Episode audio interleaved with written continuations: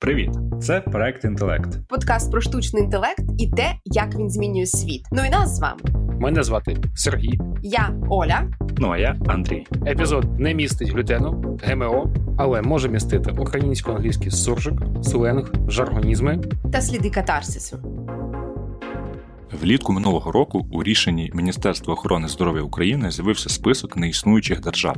Це рішення визначало зелений та червоний списки прибулих за кордону у зв'язку з пандемією. Так, МОЗ визнала державою територію Тайвань, що насправді є частиною КНР.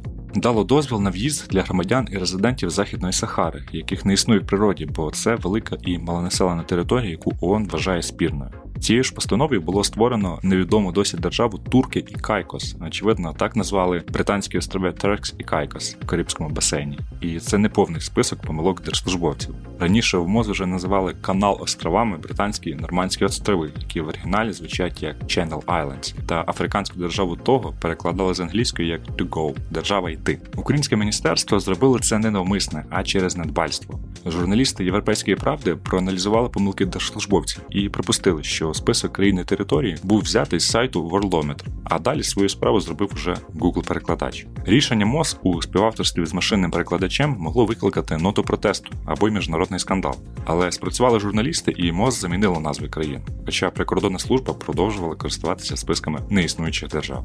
Кайкос звучить як IQOS. Якщо у прикордонників ще є таке переліку, то будь-яка машина з IQOS friendly, вона вже має green line. Я думаю, пощастило, що такий fail трапився всього-навсього із рішенням МОЗ, а не, наприклад, із якимось спічем президента на найвищому рівні, тому що якби він видав там щось таке про неіснуючі країни або назвав якісь країни неправильно, це могло би дійсно бути міжнародним скандалом. Я буквально цього тижня була в ресторані, і мені принесли меню та Map of Wines. Як передати, це була карта вин. Клас. Це класика. Маш- машинний переклад в меню, некоректний машинний переклад на вказівниках вулиць, на якихось е- таких топографічних об'єктах. Дуже прикольно було колись у Ліфт е, не працював в отелі, і напис був е, очевидно машинним перекладом зроблений, тому що на румунській було написано, що будь ласка, ножками, поки ми його фіксимо. А е, на англійській, якщо перекладати дослівно, то ліфт зараз в процесі ремонту. На жаль, на наступні два дні ви будете непереносні. Так, до речі, ми перед випуском попросили користувачів Фейсбука поділитися із нами подібними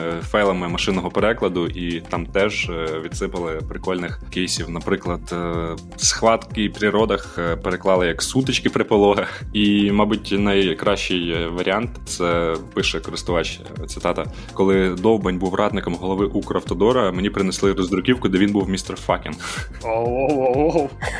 Колись у здається Києво-Печерській лаврі, це про труднощі перекладу. Висіли написи великі, значить, фото та відеозйомка платні, а далі на, українською написано фотозйомка 15 гривень, англійською написано е, фото що там shooting теж з помилкою е, 15 доларів. Я думаю, це якраз людський переклад, а не машинний.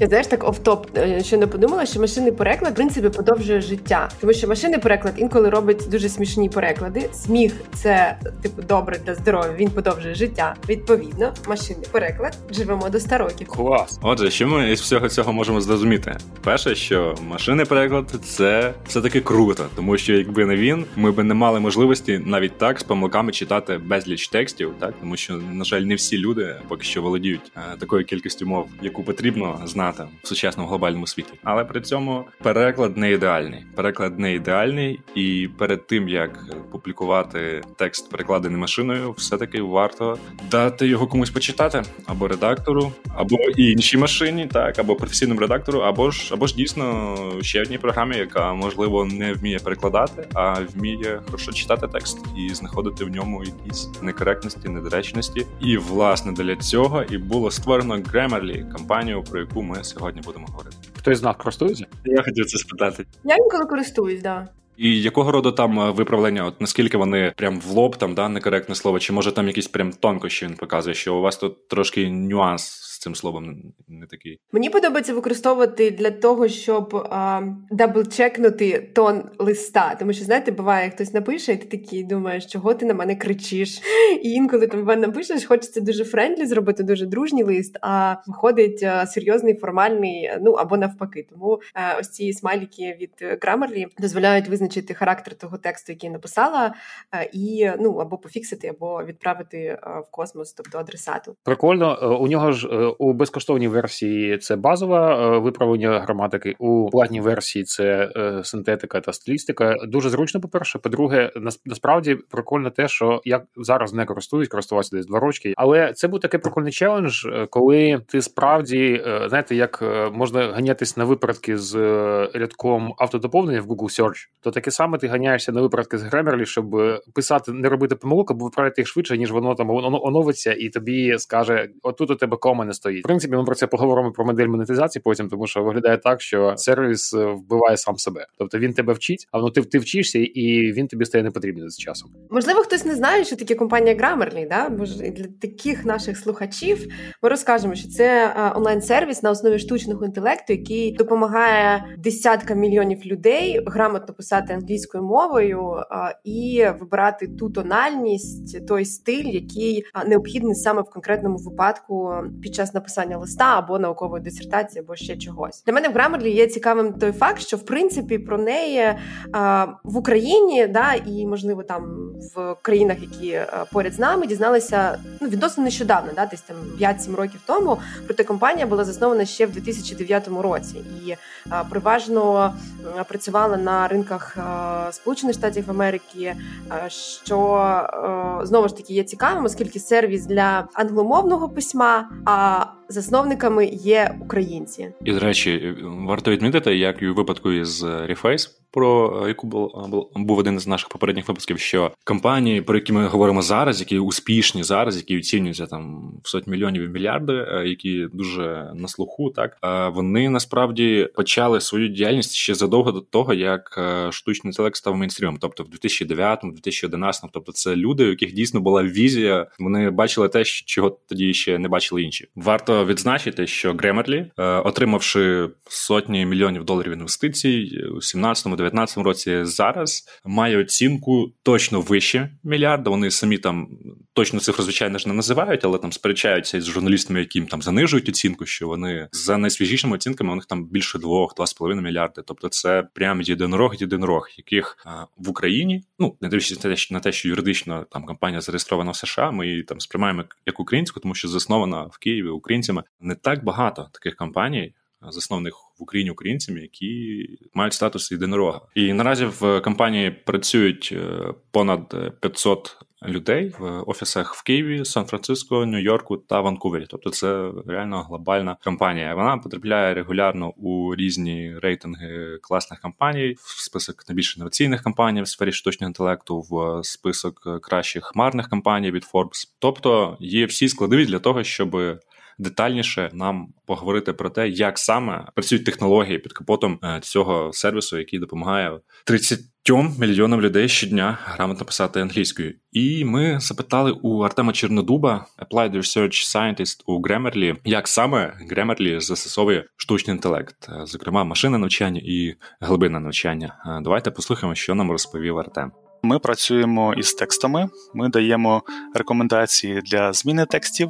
Це там виправлення е, помилок граматичних, орфографічних, пунктуаційних, надання рекомендацій стосовно чіткості, захопливості, тону тексту. І відповідно такі задачі вони ну не дуже добре формалізовані. Особливо особливо це стосується е, рекомендацій, те, що називається Beyond Grammar Error Correction, тон, чіткість, е, захопливість текстів, різноманіття. От і тому ми використовуємо алгоритми машинного навчання, тобто алгоритми, які навчаються на прикладах таких е, переписувань. Їх готують анотатори, е, редактори спеціально.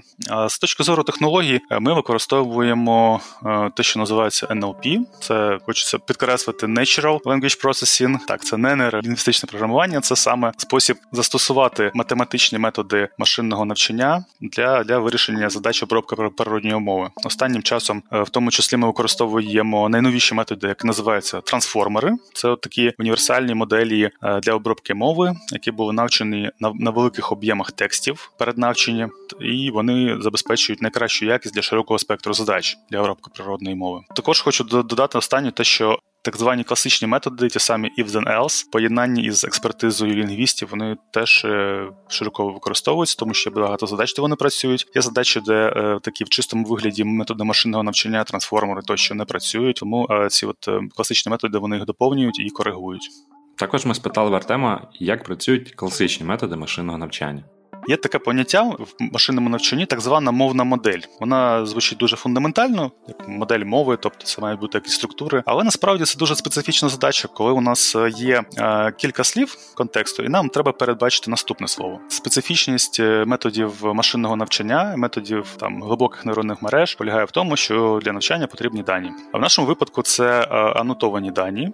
Якщо це стосується виправлення граматичних помилок, то ми маємо набір речень. Речення яке містить помилки, і відповідно виправлене. Найкращий спосіб їх отримати це попросити спеціальних редакторів, анотаторів, які будуть виправляти такі помилки. Моделі алгоритми вони мають е, щонайменше два режими роботи. Перше називається навчання, а це коли ми беремо такі великі об'єми пар.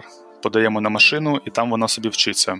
Це відбувається з використанням потужних е, комп'ютерів, е, там обладнаних відеокартами, е, так званих GPU-юнітів. Такі самі технології, точніше, обчислювальні ресурси можуть бути використані для того, щоб майнити біткоїни. Після цього модель перевіряється. Є там спеціальні методики цього, автоматичні і ті, які виконують люди. То, зокрема, дуже важливо, щоб модель зберігала зміст, коли вона робить таке перетворення тексту. Тому що в мене, наприклад, був випадок, коли вона там заміняла слово Франція на Німеччина. Відповідно, це не, сподобається е, користувачам, але найжахливіше це коли модель може е, якось ображати користувача. Це окремо треба а, перевірити. Досить серйозні ресурси на на, на це виділяються. Після того, як як модель перевірена, вона відправляється на прод, на продакшн, тобто починає крутитись там на серверах і обслуговувати користувачів. Причому, ну говорячи модель, я маю на увазі там якусь певну функцію. Тобто, в принципі, Grammarly – це такий такий ансамбль великої кількості моделей, побудований з різними технологіями, які роблять різні команди, які працюють е, разом. Людина надсилає текст е, на сервер, і тоді оцей ансамбль моделей моделей їх е, обслуговує, насилає рекомендації стосовно покращення. По-перше, дуже класно, що вони одна з тих небагатьох компаній, які використовують е, топ cutting Technologies, наприклад, Transformer – це одне з там останніх е, розробок, або навіть можна вже зараз сказати проривів у світі машинного навчання, і е, вони використовують їх у роботі прямо зараз, не просто грають для того, щоб зробити якісь прикольні штучки. По-друге, і е, Андрій там класно казав про те, що вони отримали номінацію як одна з найбільш інноваційних компаній у сфері штучного інтелекту. І я хочу тут підкреслити інноваційне, тому що Grammarly взагалі вони сильна сторона, вони використовують інновації на всіх етапах в принципі роботи з користувачем від того, як у них працює під капотом сама технологія мережі, до того, як саме вони інтегруються у ваше е, життя. Тобто, е, якщо раніше завжди ж існували штуки та різний софт для е, того, щоб виправляти граматику, але вони а потребували інсталяцію окремо, і б працювали лише у вашому улюбленому редакторі і коштували грошей. Grammarly зробили так, що воно працює в принципі всюди. Тобто, це частина браузера, це плагін для та софт для Mac, Тобто тобі не треба під кожну конкретну програму, з якою ти звик працювати, це інсталувати. Воно працює майже майже всюди і всюди однаково, і всюди дуже класно. Що ж таке анотований корпус мови, які вони бувають, нам пояснить лінгвістка Марія Шведова. Корпус це така колекція текстів, так в електронному вигляді. Е, яка має певне призначення, і призначення корпусів дуже різне.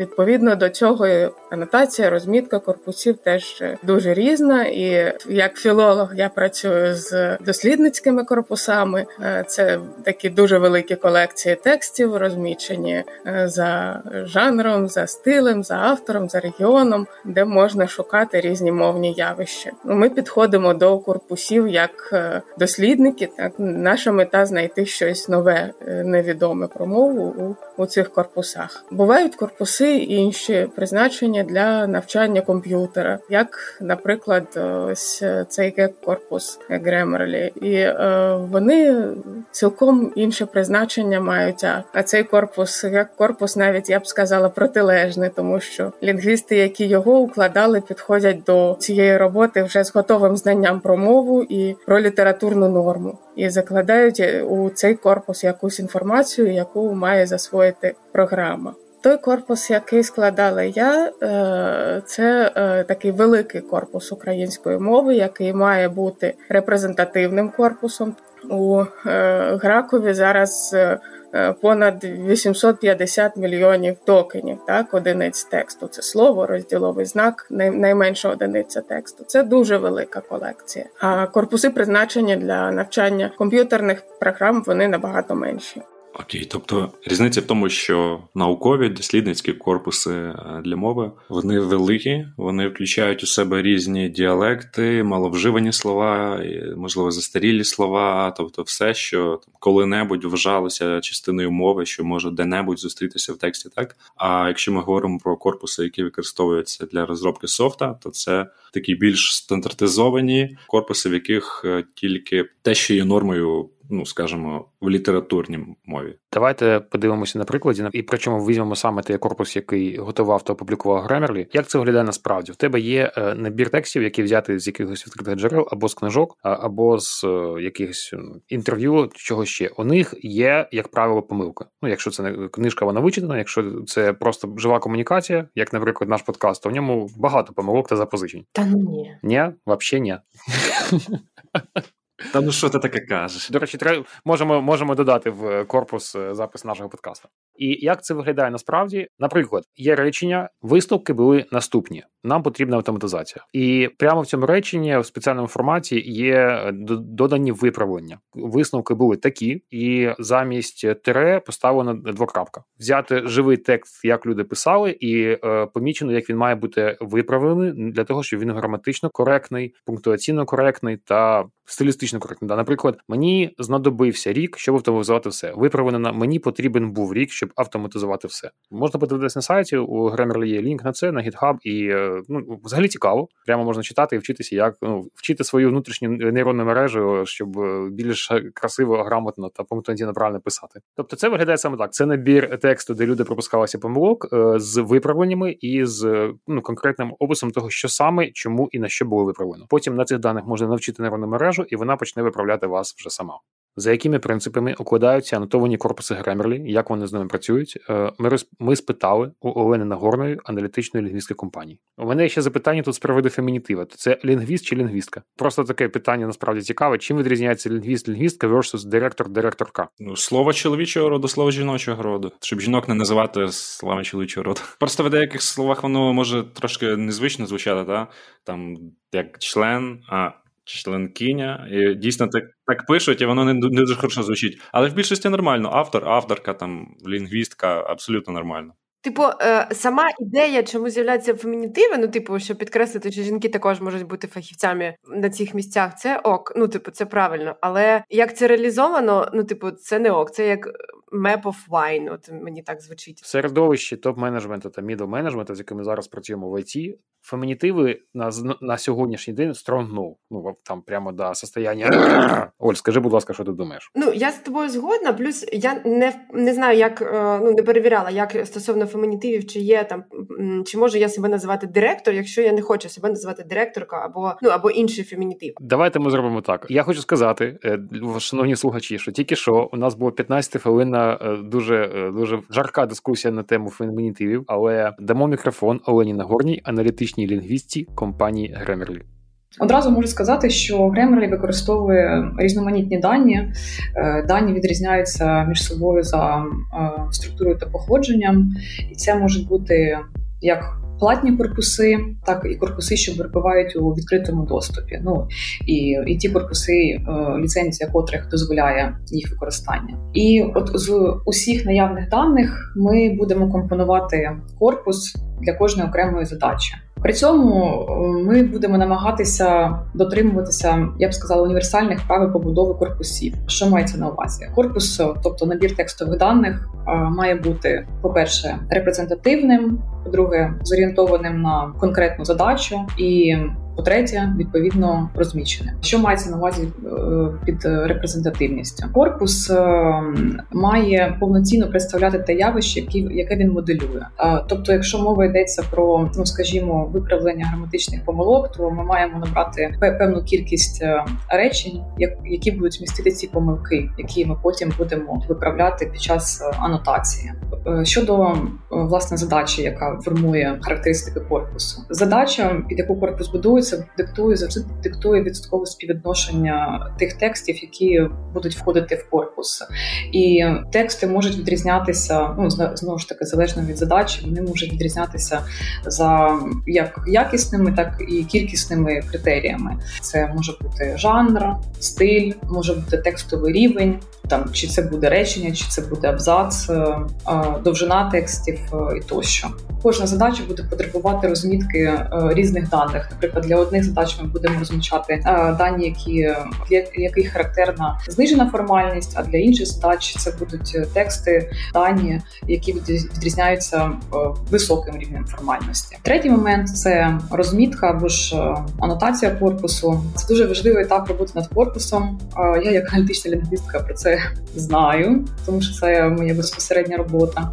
І від анотації корпусу залежить е, багато чого. Це успіх як тренування, так е, і оцінка моделі штучного інтелекту. Анотація включає в себе написання інструкції. Чим краще буде написана інструкція, тим успішніше буде тренуватися і оцінюватися модель, ну тому що будуть гарні дані. Так потім ми будемо тренувати анотаторів. В нашому випадку це професійні лінгвісти. Ну і звичайно будемо контролювати е, якість пронотованих даних.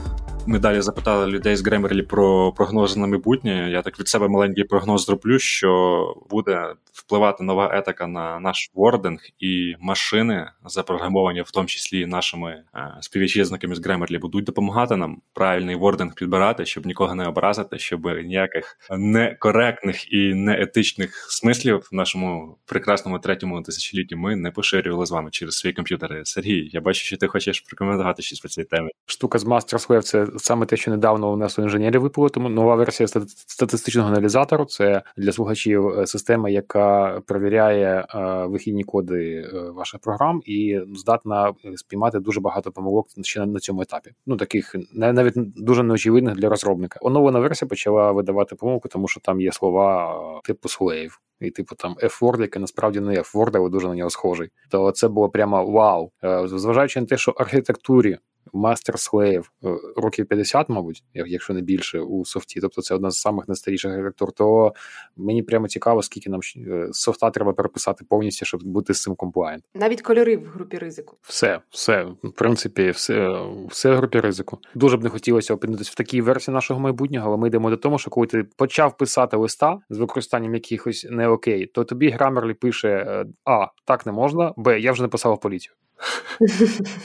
Я ж ще навіть не відправив листа, вже можна відправляти. Ти тільки подумав, а на нейролінк уже викликав космічні космічні спецслужби.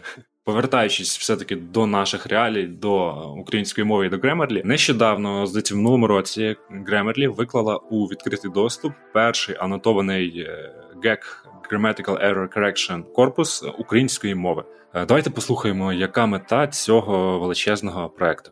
Так сталося, що зусилля спеціалістів в е, галузі НЛП, тобто так обробки природної мови, е, зусилля спеціалістів давно були спрямовані на створення ресурсів е, для ну, більш поширених мов, ну, як, наприклад, для англійської, і саме тому ми бачимо стільки мовних продуктів саме для цієї мови. І от Grammarly є тому приклад.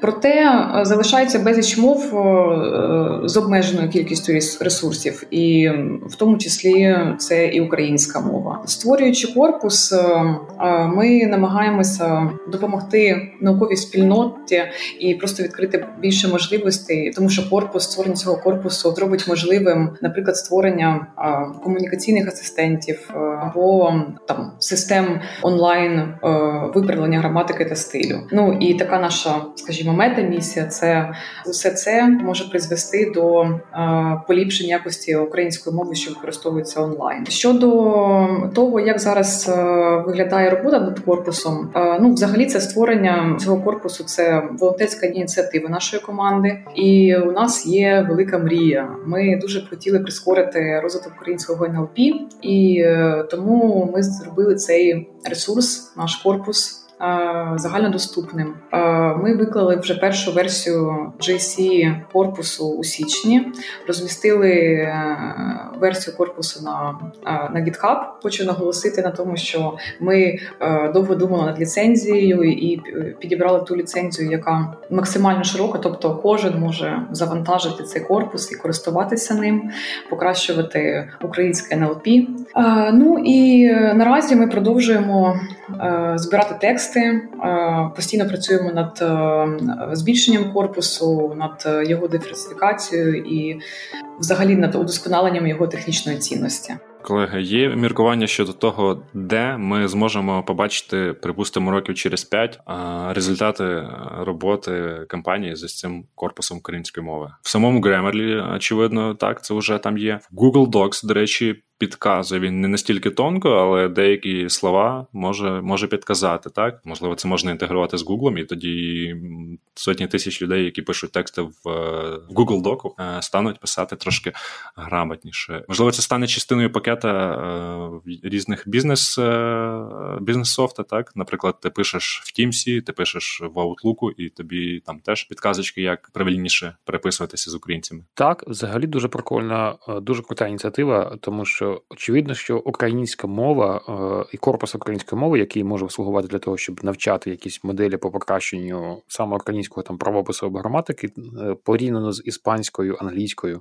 та там німецькою, французькою мовами, е, це там 1% всього, мабуть, обороту компанії, по перше, і взагалі 1% від ну об'єктивно від всього, що відбувається у світі з в розрізі масштабу використання мов. Тому для Grammarly це ну, цинічно з точки зору бізнесу взагалі не пріоритет, але при цьому вони в це інвестують і викладаються на загальний загал для того, щоб багато інших людей компаній, мікростартапчиків, макростартапчиків могли це використовувати і щось і туди ж контриб'ютити, і щось з цим робити. Класно, дуже класно. І е, зрозуміло, чому вони так цим пишаються. Ну це це реально дуже сильний хід. З одного боку, е, до того, що ти кажеш, Андрій, так е, ну і є, є така, якщо продовжити думку, то є небезпека, що, наприклад, Google візьметься корпус, інтегрує собі в Android там версію 8.0 і буде виправляти все те ж саме, е, і ще краще, що робить Grammarly, тому що це ж Google з іншими абсолютно підходами і масштабами.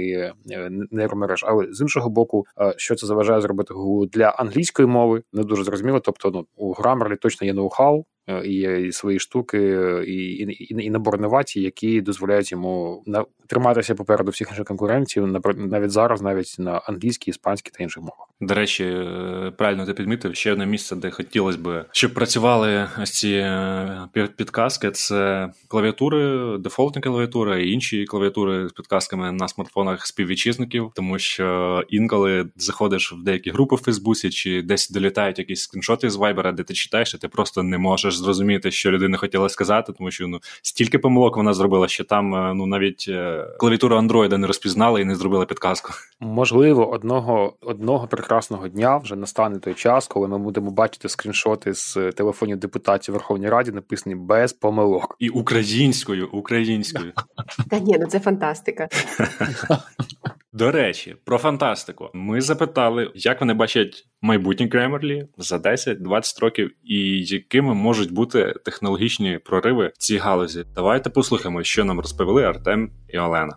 З точки зору технологій, наразі очевидно, що є тренд е, використання цих самих великих мовних моделей. В принципі, говорять, що от кілька років тому, десь приблизно у 2018-2019, в NLP е, стався момент AlexNet. AlexNet е, – це така модель машинного навчання, модель штучного зору, яка була винайдена у 2012 році. І тоді сталося таке диво, коли, скажімо так, для кількох задач штучного зору, для для, для кожної з неї розроблявся окремий дуже потужний спеціальний алгоритм. Вони програвали моделі AlexNet, яку навчив студент на двох картах GPU просто вдома. І там був дуже такий серйозний відрив, наприклад, задачі класифікації, просто ну десь у півтора рази він він е, обігнав такі спеціалізовані моделі. Головне те, що це був не спеціалізований алгоритм, це був це була така от загальна навчена модель. І щось дуже подібне довго говорило про те, що щось таке мало статись, має статись в NLP. Таке почало ставати з 2018-2019 року. Е, ці самі трансформери, BERT моделі і подібні, е, GPT-2, GPT-3, От вони дуже потужні. Я думаю, що власне цей тренд буде розвиватись там 5-10 років, і ми побачимо, що просто за за рахунок великих об'ємів текстів, за рахунок великих об'ємів обчислень, ті моделі стають більш загально потужними, а ми вже зможемо їх спеціалізувати, фокусувати на ті задачі, які нам підкажуть наші лінгвісти. Стосовно технологій, ну я думаю, що можна буде про просто більш якісно спілкуватись. Насамперед, е, наприклад, студенти зможуть перевіряти свої тексти більш якісно і управляти їх, е, робити це більш кваліфіковано.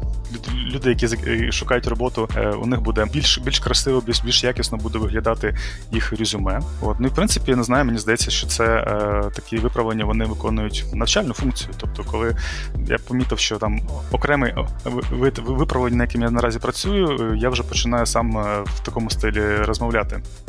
Сказати конкретно дуже складно, чим чим саме ми будемо займатися за 10-20 років, але я впевнена, що е, текстові перевірки вони будуть розвиватися і і екстенсивно, і і інтенсивно. Ми вже давно вийшли за межі виправлення лише граматики чи орфографії. А за 20 років я думаю, що Гремерлі буде підтримувати набагато складніші та не набагато тонкіші аспекти комунікації.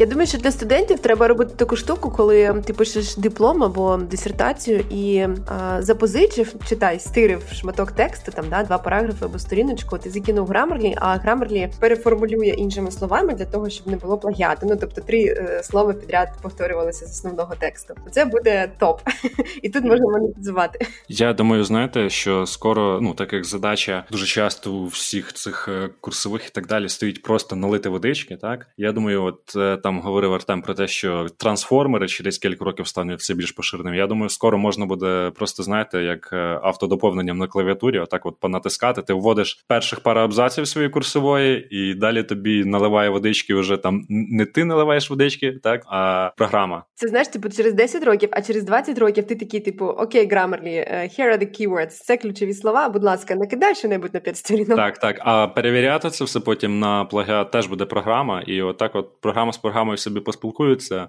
потім галочку поставлять тобі в заліковій книжці, і окей. Ще повертаючись до попереднього пункту, я хочу, е, що мене бентежить, то що нема персоналізації. Тобто, так як е, система зараз навчена на корпусі для всіх, то е, вона виправлення робить, тобто текст стає таким безгликим. Ідеальний текст це такий якийсь загально однаковий для всіх. Е, тобто, next big thing – це робити так, щоб вона вона тебе виправляла е, так, е, зберігаючи саме твою стилістику. То це було ну реально круто. І це нас підводить запитання: а чи взагалі потрібні будуть люди в майбутньому, чи все-таки роботи навчаться нам допомагати персонально? Коментують Артем Чорнодуб та менеджерка з комунікації компанії Катерина Чистякова повністю людину замінити не можна. Просто людина е, зможе сфокусуватись на якісь більш креативні, більш е, такі задачі, які не може наразі автоматизувати. Е, є такий приклад, десь ну от знаєте, якщо зараз їде потяг, там насправді є гальма у кожному вагоні. Тобто, коли потяг гальмує, гальмує не тільки тепловоз, от а і всі вагони гальмують, тому що там є гальма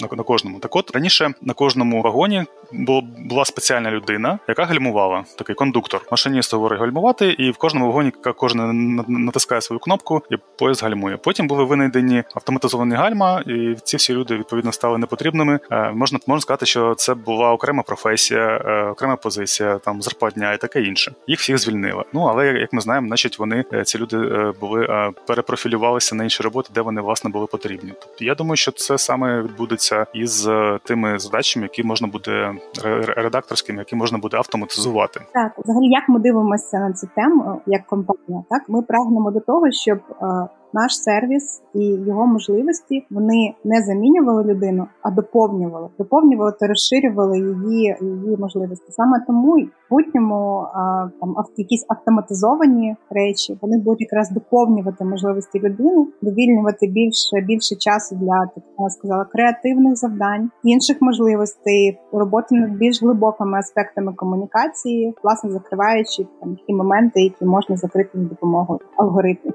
Окей, давайте перейдемо до найцікавішого, як завжди, це гроші. Як і скільки компанія заробляє. На чому компанія заробляє? На тому, що є преміум версія. Тобто у безкоштовній версії ви можете отримати базову перевірку і базові підказки. А якщо у вас версія преміум, там як пишуть. Е, понад 400 додаткових перевірок. До речі, колеги, хто користується чи користувався преміум версію, що можете сказати? То я користувався преміум, працює ну мені подобається. А що там порівняно з безкоштовною? Знаєш, дуже цікаво, що як з мого персонального досвіду, коли ти вже перейшов на, преміум, то тобі важко потім сказати, чим вона відрізняється. Тому що просто ну воно воно працює прикольно, магічно і клас. Безкоштовна версія тобі каже, що я знайшов у тебе 8 помилок, а а ще 5 я б тобі підказав, якщо б ти заплатив. Але е, коли ти вже на неї перейшов, то ну ти взагалі про це не думаєш. Ну і і, і точно і точно немає шансу подивитися дивитися, а преміум версія не каже тобі: оці б 8 помилок я б тобі знайшов і так, а оці 5, ото за, за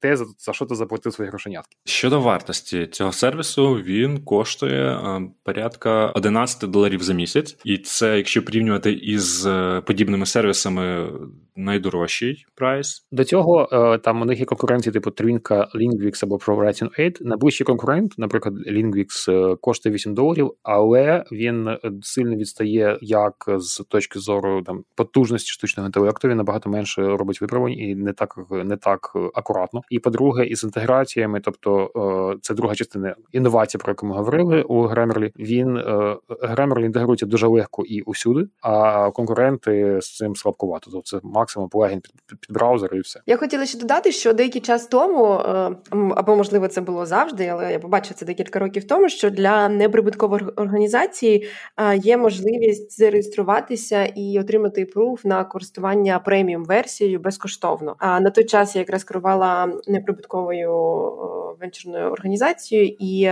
ми собі це зробили. Там ну треба було дійсно там висилати оригінал документів і так далі. І до речі, пошукавши на сайтах, які оцінюють ревеню компанії за якимись е, своїми інсайдами, можна знайти, що оцінка виручки Grammarly річна це 73 мільйони доларів на рік. На секундочку, 12x е, співвідношення оцінки компанії до річного обороту це дуже висока оцінка. А ми знаємо, скільки в них користувачів? Говорили 30 мільйонів, да? Давайте перерахуємо 30 мільйонів всього е, від 500 до 700 тисяч платних. Давайте спробуємо зараз всі разом поділити півмільйона на 30. Одна шестидесята.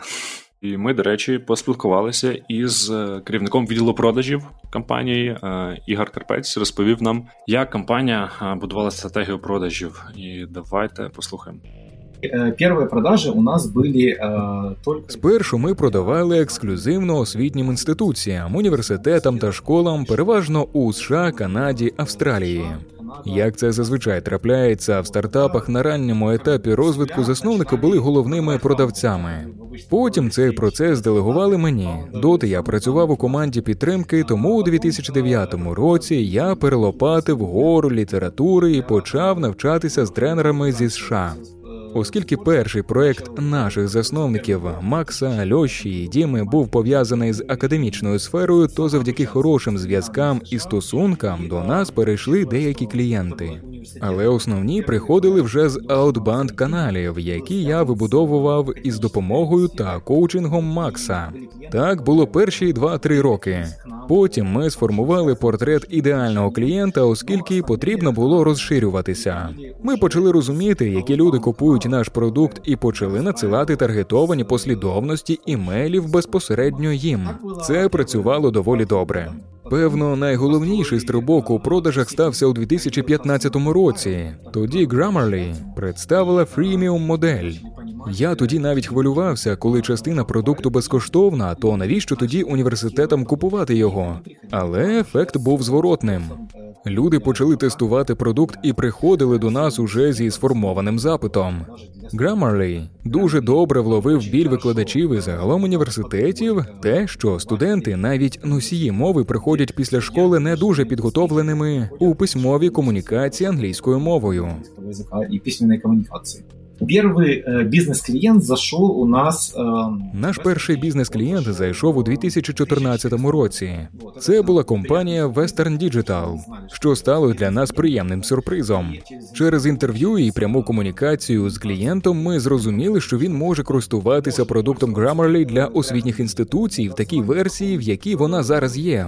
Це стало для нас сигналом. Якщо один доволі цікавий відомий бізнес став нашим клієнтом, то наш продукт може стати в нагоді іншим компаніям. Якщо ми починали як One Man Army, то пізніше ми вже найняли лідогенераторів SDR, спеціалісти з розвитку продажів. Розширили воронку конвейер продажів. Ось такими були наші перші кроки. Прорив, так би мовити, стався у 2018 році, коли до нас прийшов Salesforce. Це послужило для нас потужним сигналом стосовно того, що в нас як мінімум є мінімальний market fit для таких клієнтів, як Salesforce. Ми почали з маленької команди, а зараз це вже велика угода на багато офісів у Штатах і Європі. І напевно жирною крапкою для корпоративних продажів в B2B став момент, коли до нас у 2019 році приєднався Доріан Стоун, який зараз є генеральним менеджером Grammarly Business. І тоді все почало розбудовуватися. Якщо раніше Grammarly фокусувалися на B2C моделі, то зараз Grammarly Business – це повноцінна B2B структура всередині Grammarly. Тобто тепер у нас є повна команда для реалізації B2B на високому рівні. І е, уже на високому рівні. Як ви шукали клієнтів на глобальному ринку? Чи стало легше, коли компанія стала відомою? Легче стало, да. Простіше стало це без сумнівів. До COVID-19 ми активно їздили на топові конференції для едубізнес в Штатах. Неймовірно приємно, коли люди вишукувалися в чергу до нашого стенду, щоб просто поспілкуватися або подякувати, або взяти тестову версію, або що. Ми тоді приїздили і думали, що ми зовсім початківці на таких виставках. Зліва від нас стояв Dropbox, справа Google for Education, але саме до Grammarly формувалася велика черга. Це те, що я запам'ятав, і те, чого я дуже чекаю, щоб все у світі повернулося на круги своя, як то кажуть. Очень жду, коли все вернеться в на круги своя, як говориться, да. Тут можна якось узагальнити і сказати, що у компанії виріс е, дуже сильно B2B сегмент, і її основні клієнти в цьому сегменті це е, освітні організації, IT е, та інші корпоративні клієнти. Про стратегії продажу Grammarly корпоративним та освітнім клієнтам нам також розповів Ігор Карпець. А, ну здесь стоит э, понимать, що ми тут варто розуміти, що ми продаємо рішення, продукт, який раніше ніхто не продавав. Подібні рішення колись були і зараз є частиною Microsoft Office, Google Spell Checker.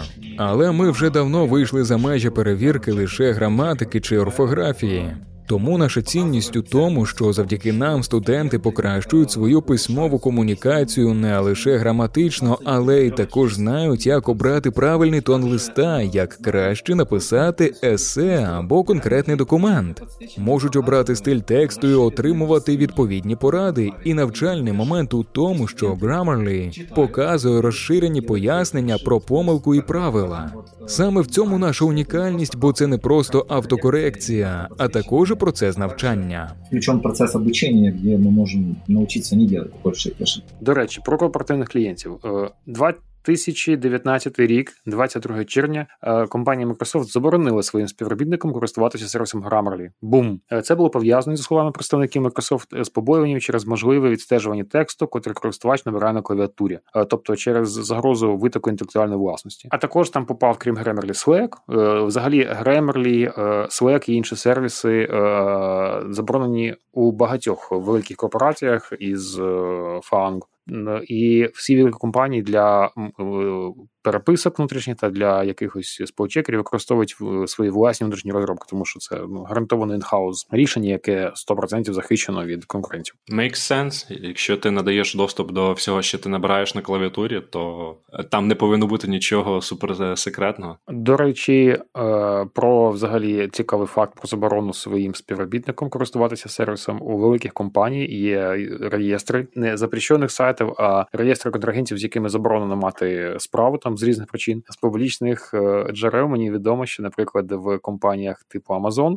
Як ви гадаєте, колеги, який розбір цього е, реєстру? Я думаю, це десятки. 50, не знаю. П'ятдесятки. Так, я зараз ще раз хочу акцентувати, тому що це цікава цифра. Це ще раз це е, перелік великих та невеликих компаній, тобто ну, живих бізнесів, які або існували, або існують, з якими не можна працювати. 700 тисяч. А не простіше написати список тих, з якими можна працювати. Він дуже короткий, да, мабуть? Амазон, Амазон, Амазон.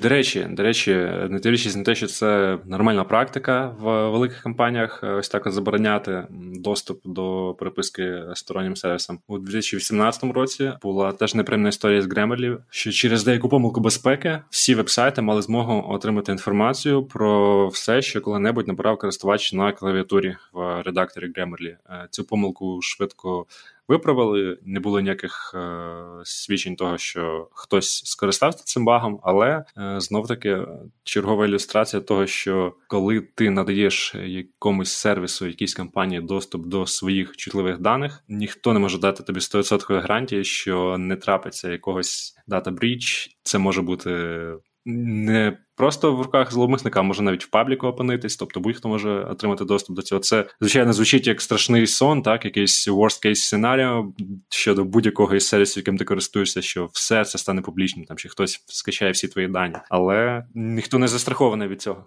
інколи і Фейсбук ламається. Це точно. Але це маленькі маленькі е, компанії, маленькі люди, маленькі проблеми. Великі компанії одразу масштаб проблем стає великим. Ну так, я хочу звернути увагу про великі компанії. Дуже класно. Дивіться, вони дуже швидко, ну нормально працює служба безпеки. У 18 році було виявлено помилку безпеки в Grammarly. Е, у червні 2019 року Microsoft заборонила співробітникам користуватися сервісом. Поки затвердили на всіх рівнях це рішення, так знаєте, чому вони не могли? Тому що Grammarly постійно виправляв листа, в якому було написано, давайте заборонимо Grammarly. Говорячи про великі компанії і про клієнтів Grammarly, ми запитали менеджерку з комунікації Grammarly Катерину Чистякову, хто є найбільшими клієнтами компанії. Давайте послухаємо. Серед наших найбільших клієнтів є Salesforce, Netflix, е, Каліфорнійський університет, Walden University та інші. У компанії називають е, довгостроковою метою створити комплексний комунікаційний асистент для особистої та професійної комунікації англійською мовою. І ми уточнили у Катерини Шістякової, які саме напрямки компанія планує розвивати найближчим часом. Власне, зараз ми працюємо над двома великими напрямами роботи. Так, перший з них це розширення охоплення сервісу Grammarly, щоб він був присутнім, де може відбуватися комунікація англійською мовою. Наш останній е, лонч Grammarly for Developers він був якраз про те, що ми відкриваємо API Grammarly для розробників, і вони можуть інтегрувати поради Grammarly у свої продукти. Тобто таким чином ми зможемо бути представлені в продуктах навіть поза інтерфейсами, в яких ми вже є. Інший трек роботи це поглиблення типів рекомендацій, які ми вже надаємо. Третій напрям роботи, який дуже важливим для нас, це продукт Grammarly Business. Ми е, виділили його в такий окремий підрозділ наприкінці 2019 року. Він зараз функціонує фактично як стартап всередині Grammarly. І пандемія особливо показала е, те, що ем, асинхронна комунікація е, має дуже багато викликів, тому що в нас часто нам часто не вистачає невербальних підказок у спілкуванні з колегами, партнерами, клієнтами. Тому дуже важливо мати підказки, які нам допоможуть її покращити і та уникнути якихось помилок, можливо, які можуть дорого коштувати бізнесові. Круто, круто. Багато цікавого ми обговорили сьогодні про те, як машини допомагають нам комунікувати, е, яке особливе значення має вординг е, в епоху, коли більшість комунікацій зараз проходить е, електронним чином. І ми обговорили кампанію першого єдинорога з України, і, мабуть, одної з найбільш успішних на сьогоднішній день кампаній з України, якщо судити по фінансовим показникам. І це був черговий приклад сервісу, який не дивлячись на те, що багато хто ще досі сприймає штучний інтелект як щось, що замінює людей, які допомагає людям, допомагає людям робити те, що вони і так робили, тільки робити це набагато краще. Та й допомагає самим людям при, при цьому ставати краще і перестати ставити українські коміли в англійських реченнях та навпаки. Так, до речі, це один із мабуть небагатьох сервісів, який не використовує людей для навчання своїх нейромереж, а крім того, ще й допомагає людям потім навчати свої власні нейромережі в мозку і з допомогою цього більш грамотно писати. До речі, щодо грамотно писати, у нас же є традиційна рубрика, коли ми наприкінці кожного випуску рекомендуємо щось почитати читати. Як людина, яка пише, я порекомендую книгу свою. Ще не написано. Так, е, як тільки вийде, зразу читайте. Я порекомендую книгу Вільяма Зінсера. Це такий бестселер і суперпопулярна книга серед е, райтерів е, On Writing Well англійською. Її можна можна англійською читати, тому що вона написана була англійською, так про про письмо англійською, але є переклади українською. Це текст Пекс Шмекс, є російською, як писати хорошо. Здається, я англійською читав. Дуже класно допомагає правильний вординг робити у своїх текстах, і, мабуть, полегшує роботу трошки для Grammarly. Мені взагалі е, весь сьогоднішній е, епізод та ті теми, які там у нас десь піднімалися, е, я прямо от ми дійшли до кінця, і в голові лише одна книжка Культурний код Деніел Койл. Вона саме про те, як різні культури, різні контексти, різні сприйняття, на що ми маємо звертати увагу, і наскільки це насправді важливо. Хотіла б порадити книжку, але я не знаю, чи можна її радити, тому що автор російський. Вона дуже проста, але е, інколи, коли працюєш з людьми, е, хочеться просто не знаю одразу прислати її е, нові правила ділової прописки е, та там ясно понятна від Максима Ільяхова. Вона дуже проста, але і там дуже багато таких очевидних речей здавалося здавалося. Але інколи е, всі ці дратівні штуки, про які пише автор, зустрічаєш ну просто кожен день, кожну годину. Вау, людина, яка прочитає три рекомендовані нами щойно книги, вона просто е, збільшить свій IQ вдвічі, е, свій емоційний інтелект втричі і стане чемпіоном з ділової переписки. Наша продюсер або продюсерка, сценаристка е, Люба Якимчук нам тут за кадрами рекомендує додати до рекомендації цього випуску український правопис 2019 року, тому що у нас тут була бурхлива дискусія про фемінітиви у випуску. Тим не менше, подобається нам це чи не подобається, ми повинні хоча б знати, як правильно. Ми можемо говорити неправильно, знаючи, що це неправильно, так але знати, як правильно, теж варто. Тому хто спілкується українською в своїй е, діловій переписці, та й просто в житті почитайте правопис, будьте здивовані. Подкаст Проект Інтелект виходить за підтримки команди Squad. Над епізодом працювали ведучі Сергій Купрієнко, Ольга Афанасьєва, Андрій Бродецький, сценаристка Любов Якимчук, звукорежисер Дмитро Сміян, журналістка Діана Сяркі, продюсери Кирило Безкоровайний та Любов Якимчук.